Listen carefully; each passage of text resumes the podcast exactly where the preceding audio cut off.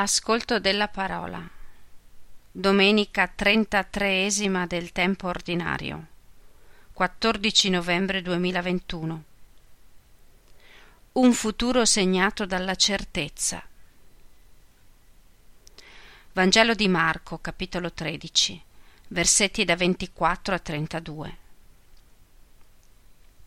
In quel tempo Gesù disse ai suoi discepoli in quei giorni, dopo quella tribolazione, il sole si oscurerà, la luna non darà più la sua luce, le stelle cadranno dal cielo e le potenze che sono nei cieli saranno sconvolte. Allora vedranno il figlio dell'uomo venire sulle nubi con grande potenza e gloria.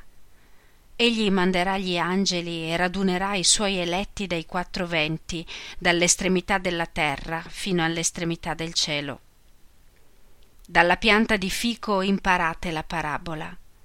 Quando ormai il suo ramo diventa tenero e spuntano le foglie, sapete che l'estate è vicina. Così anche voi. Quando vedrete accadere queste cose, sappiate che egli è vicino, è alle porte. In verità io vi dico, non passerà questa generazione prima che tutto questo avvenga. Il cielo e la terra passeranno, ma le mie parole non passeranno. Quanto però a quel giorno o a quell'ora nessuno lo sa, né gli angeli del cielo né il figlio, eccetto il Padre. È il discorso di addio di Gesù che si congeda dalla sua piccola comunità, da quelli che ha chiamato a essere i suoi testimoni nel mondo. Il brano risente della situazione di vita che stavano vivendo questi testimoni durante la persecuzione di Nerone e la guerra giudaica. Allora diversi credenti che vivevano la diaspora hanno pensato che questi avvenimenti fossero chiari segni della fine del mondo. Il brano annuncia che la distruzione di Gerusalemme non è la fine del mondo annuncia la perfetta realizzazione del regno e l'entrata trionfale e definitiva di Dio nella vita degli uomini. Per noi che viviamo di solo presente, il Vangelo oggi apre una porta nella parete del tempo perché possiamo guardare oltre, non per annunciarci la data di un futuro, ma per insegnarci a vivere giorni aperti al futuro. Il Vangelo non ci parla della fine del mondo, ma del senso della storia.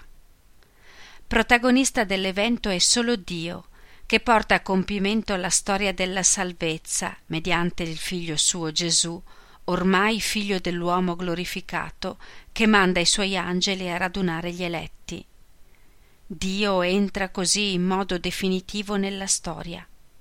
Il figlio dell'uomo unisce in sé potenza e sofferenza, è attraverso la sofferenza e morte che realizza la salvezza, trasformando l'attesa in Apocalisse. È il Cristo pasquale che, assiso alla destra di Dio, viene verso gli uomini per l'ultimo atto di un'opera inaugurata da lui durante la sua vita terrena. Questa è una certezza assoluta. I discepoli sono così rassicurati perché dopo le prove il figlio dell'uomo li radunerà per costruire sotto la sua guida la comunità degli eletti. Nasce il nuovo mondo di Dio che condivide il regno e il potere. Il Cristo che viene non ha l'aspetto minaccioso o del giudizio, ma solo parole di incoraggiamento ai credenti che sono nella prova, invitati a vivere nella speranza, con la certezza che la loro salvezza è assicurata da questa venuta gloriosa di Cristo. Ci sono degli angeli inviati a loro per radunarli. Questa certezza del futuro ha la forza di illuminare anche il senso della nostra vita. Molto spesso l'esperienza quotidiana sembra dirci che il male vince e il bene perde. Ma è così? Ognuno di noi ha detto almeno una volta per me è finita a volte nella nostra vita si spegne il sole, lasciandoci poveri, senza sogni. Una disgrazia, una delusione, la morte di una persona cara, una sconfitta nell'amore. Per valutare le cose in profondità e non lasciarci ingannare dalle situazioni della vita, è necessario che usciamo dai tempi brevi e spingiamo lo sguardo lontano, oltre le nubi, al ritorno del figlio dell'uomo in potenza e gloria. Il Vangelo ci illumina sul significato del nostro vivere oggi. C'è un mondo che muore ogni giorno e c'è un mondo che nasce ogni giorno. Il mondo è caratterizzato dalla fragilità.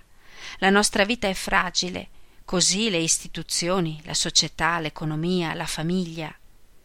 Dentro questa fragilità drammatica della storia noi siamo chiamati a cogliere il passaggio dall'inverno alla primavera e all'estate. Dalla pianta di fico imparate. La gemma di un albero diventa personaggio di una rivelazione. Siamo chiamati a non fermarci all'inverno. Continuamente dobbiamo guardare oltre l'inverno, a credere nell'estate che inizia col quasi niente una gemma su un ramo, la prima fogliolina di fico. La pianta di fico, che germoglia prima della vite, dà con certezza il segnale della primavera e che l'estate rapidamente si avvicina. Dentro questa speranza, che è certezza, c'è tutto il lavoro del contadino. Anche noi, se faremo questo, usciremo dalla notte alla luce la forza è la presenza di un Dio vicino dentro le nostre fragilità. Tutto questo si realizzerà quanto più sapremo accogliere le raccomandazioni di Gesù.